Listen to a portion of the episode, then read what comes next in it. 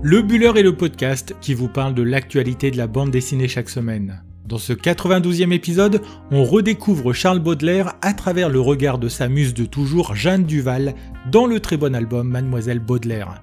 Dans la deuxième partie, on balayera l'actualité de la semaine en vous présentant les autres sorties qui ont retenu notre attention. En cette année 2021, nous célébrons les 200 ans de la naissance d'un des plus grands poètes de la littérature française, Charles Baudelaire. Aussi célèbre pour ses qualités d'écrivain que pour ses frasques, il aura réussi à faire passer à la postérité les muses qui l'ont inspiré pour écrire ses poèmes. De Madame Sabatier, la présidente comme elle aimait se faire appeler, à Marie Daubrun ou Jeanne Duval, c'est surtout la dernière que l'on associe le plus au poète des fleurs du mal. Sorcière au flanc d'ébène, comme aimait à l'appeler Baudelaire dans l'un de ses textes les plus célèbres, en réalité, nous ne connaissons pas grand-chose de celle qui n'a vécu qu'à travers les écrits du poète. L'auteur Isler, que l'on connaît surtout pour la série Sambre, a décidé de rendre justice à celle qu'il surnomme ici Mademoiselle Baudelaire en lui permettant de s'exprimer le temps de 152 pages. Après l'édition de trois fascicules baptisés les Cahiers Baudelaire, dont nous ont gratifié les éditions Dupuis, le moins que l'on puisse dire est que nous avions hâte de mettre la main sur l'album dans sa version finale. Sorti le 23 avril dernier, c'est donc à travers les yeux de Jeanne Duval que l'on accompagne Baudelaire le temps de cette lecture qui marque. Avec ce dessin aux couleurs crépusculaires qui sied si bien à la poésie de Baudelaire, Isler parcourt la vie et l'œuvre du poète, de son enfance qu'il voulait exclusive avec sa mère jusqu'à sa mort. Le fil rouge de ce récit se nomme donc Jeanne Duval ou Jeanne Lemaire, car on ne sait en réalité pas vraiment qui elle était. Isler l'imagine et entame une correspondance à sens unique entre celle qui a partagé la vie de l'artiste et celle qui l'a accompagnée durant toute sa jeunesse, Madame Opic, sa mère. Jeanne Duval s'y raconte un peu, elle, si mutique, ne se livre ici que par bribes, au gré de ce que l'auteur imagine d'elle. Le dessin est juste sublime, libre, alternant les découpages classiques et les pleines pages, comme pour mieux refléter cet artiste qui était difficile à enfermer dans une case. Le temps de la lecture, on le voit fréquenter la bohème dans les cafés parisiens, monter avec des prostituées, arpenter les rues de Paris et se livrer au plaisir de la chair avec celle qui l'inspire à tant. À travers cet album, on devine aussi tout le côté sombre et mélancolique du personnage, sa dépendance à la drogue, la syphilis qui le ronge, sa relation conflictuelle avec sa mère ou son besoin constant d'argent. Présenté en 2016 aux éditions Dupuis, le projet avait été mis entre parenthèses par l'éditeur comme par l'auteur, et c'est seulement fin 2019, à l'approche de l'anniversaire de sa naissance, que le projet a été relancé. Il aura fallu 14 mois à Isler, qui a travaillé jour et nuit sur ce titre, pour pouvoir livrer Mademoiselle Baudelaire dans les temps, c'est-à-dire au moment de la célébration des 200 ans de sa venue au monde. Le résultat final est juste sublime, il est accueilli dans la fameuse collection Air Libre des éditions Dupuis. La couverture donne un avant-goût de ce titre, où l'on y voit un Baudelaire fumant la pipe, avec une Jeanne Duval qui apparaît évanescente et dont on ne sait si elle sort de son imagination ou de la fumée de sa pipe. Entre les épisodes factuels revenant sur la vie de Baudelaire et l'imagination de l'auteur qui se réapproprie Jeanne Duval, nous pouvons dire que viennent se mélanger ici le travail de deux artistes de grand talent. Quand Isler s'attaque à Baudelaire, cela donne l'un des albums de cette année 2021, album qui transpire de la passion et de l'érotisme, né de la relation entre Baudelaire et sa muse. Coup de cœur total pour Mademoiselle Baudelaire, sur lequel vous pouvez vous précipiter les yeux fermés, mais à lire avec les yeux bien ouverts pour goûter au sublime dessin de son créateur.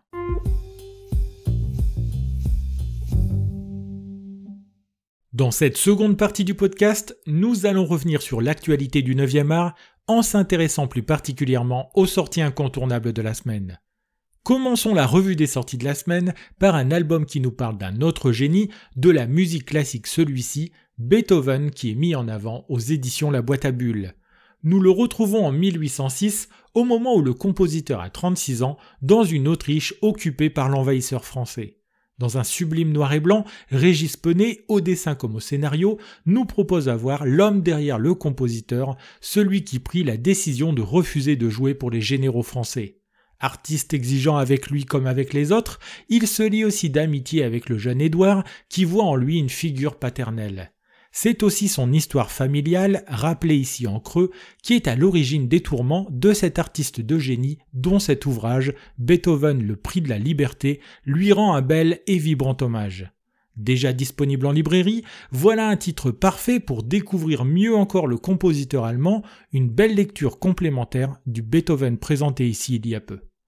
Adaptation très réussie du roman à succès de Tom Graffin, le premier tome de Jukebox Motel raconte le destin de Thomas Schapper, jeune peintre underground frappé par le succès. Talentueux, le peintre voit s'abattre sur lui une notoriété et une richesse soudaine à laquelle il ne s'était pas du tout préparé. Quittant New York pour s'installer en Californie, il y croise au hasard de ses sorties nocturnes la légende musicale Johnny Cash, dont le doute et la remise en question l'habitent. Ce dernier confie à Thomas Chapper que seul un endroit pourrait l'apaiser et le régénérer, se rendre au Jukebox Motel. Dès lors, notre héros n'aura plus qu'un objectif en tête, trouver ce diable d'endroit pour voir ce qu'il a de si particulier. Véritable voyage initiatique que nous devons au dessin de Marie du voisin, nous attendons maintenant la suite avec grande impatience. Déjà disponible en librairie lui aussi, cette série est à retrouver chez Bambou dans la fameuse collection Grand Angle. Dans le 59e épisode de notre podcast, nous mettions à l'honneur L'Arbre Nu, album paru aux arènes BD de la sud-coréenne Suk Jandri Kim. Cette semaine, elle nous revient avec une nouvelle bande dessinée éditée chez Futuropolis qui s'intitule L'attente. Dans ce très bel album en noir et blanc, elle y revient sur le drame qui a touché de nombreuses familles le jour où la Corée a été séparée en deux États. Si elle nous replonge en 1953 pour nous parler de cette séparation, l'album nous ramène ensuite au présent pour suivre Guja qui à 92 ans découvre qu'il est désormais possible aux familles du Sud et du Nord de se retrouver. Cette découverte fonctionne en elle comme un électrochoc qui fera remonter les souvenirs de la vieille dame à la surface. C'est alors l'occasion pour elle de revenir sur son passé et de raconter à sa fille Gina ce qu'a été sa jeunesse et cette séparation. Album sensible et très touchant, on ne peut que vous le conseiller, surtout si vous avez aimé les précédents ouvrages de cet auteur. Voilà un autre album qui nous plonge dans le passé, mais celui de la France, à l'occasion du 1er mai 1891 dans la ville de Fourmi. Fourmi la Rouge revient sur l'un des drames qui forgea la lutte des classes en France, celle du massacre d'ouvriers qui défilait lors du 1er mai par deux régiments d'infanterie venus mater les manifestants. Au total, il y aura 9 morts et cet événement s'inscrira durablement dans la mémoire collective non seulement des ouvriers du Nord, mais de ceux de la France entière. En mettant en scène les personnages qui ont été victimes de ce massacre, Alex W. Inker permet de se plonger au cœur de cette journée sanglante dans la propre ville qui l'a vu grandir. Dans son style si caractéristique, Inker fait revivre un morceau de cette histoire ouvrière à l'occasion des 130 ans de ce drame. Édité chez Sarbacane, cette très bonne bande dessinée est dans la lignée de ses précédentes et nous vous la recommandons chaudement.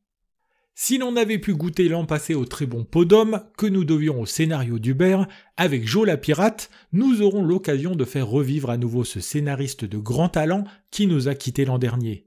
Ici, il y est question de retrouver sur papier la vie méconnue et à peine romancée de Marion Barbara Carstairs l'histoire nous entraîne au siècle dernier dans la capitale anglaise afin de nous faire découvrir une femme plus que singulière qui aura vécu mille vies le temps de son existence. Celle qui a fait le tour du monde, lancé une compagnie de taxis féminins, battu des records de vitesse en bateau ou encore fait la guerre, est remise à l'honneur grâce à cet album. Née Marion, elle changera aussi régulièrement de prénom pour se faire appeler Truffy, Barbara, mais c'est sous le pseudonyme de Joe que nous allons la garder en mémoire. Ouvertement lesbienne bien que mariée, elle aura même le privilège de régner sur une île des Bahamas dans sa vie que l'on pourrait imaginer tout droit sorti d'un film. Décédée à l'âge de 93 ans, cet album retrace les grandes étapes de sa vie et si nous devons son scénario à Hubert, le dessin est signé Virginie Augustin et le titre est édité chez Glénat. Terminons cette revue des sorties par un album qui nous vient tout droit de chez Casterman avec un titre très éloquent Comment devient-on raciste? Tout part du vécu personnel de son dessinateur, Ismaël Méziane, qui a connu personnellement le racisme lorsqu'il était jeune. C'est en visitant l'exposition au musée de l'homme Nous et les autres qu'il a le déclic et se décide de faire un album sur le sujet du racisme. Entouré de Carole Reynaud-Paligo et Evelyne Neyer, les deux commissaires de cette exposition, il va essayer de mettre en mots et en images les mécanismes qui mènent jusqu'au racisme. Mêlant savoir scientifique et réflexion personnelle, l'album s'attaque à un sujet de société délicat et le fait avec brio. Véritable bande dessinée à mettre entre toutes les mains, elle est déjà disponible en librairie là aussi et nous ne pouvons que vous la recommander. Voilà, nous en avons terminé avec ce 92e épisode du Buller. Si vous souhaitez découvrir des images de la bande dessinée Mademoiselle Baudelaire ou si vous voulez nous laisser des remarques et des commentaires, n'hésitez pas à passer sur Instagram sur le compte. Si vous avez aimé cet épisode, n'hésitez pas non plus à le partager autour de vous et à nous suivre sur Apple Podcast, Spotify, Deezer, YouTube, Google Podcast ou sur votre plateforme préférée. Il me reste à vous souhaiter de bons moments de lecture et je vous dis à la semaine prochaine pour un 93e épisode de votre podcast sur l'actualité de la bande dessinée.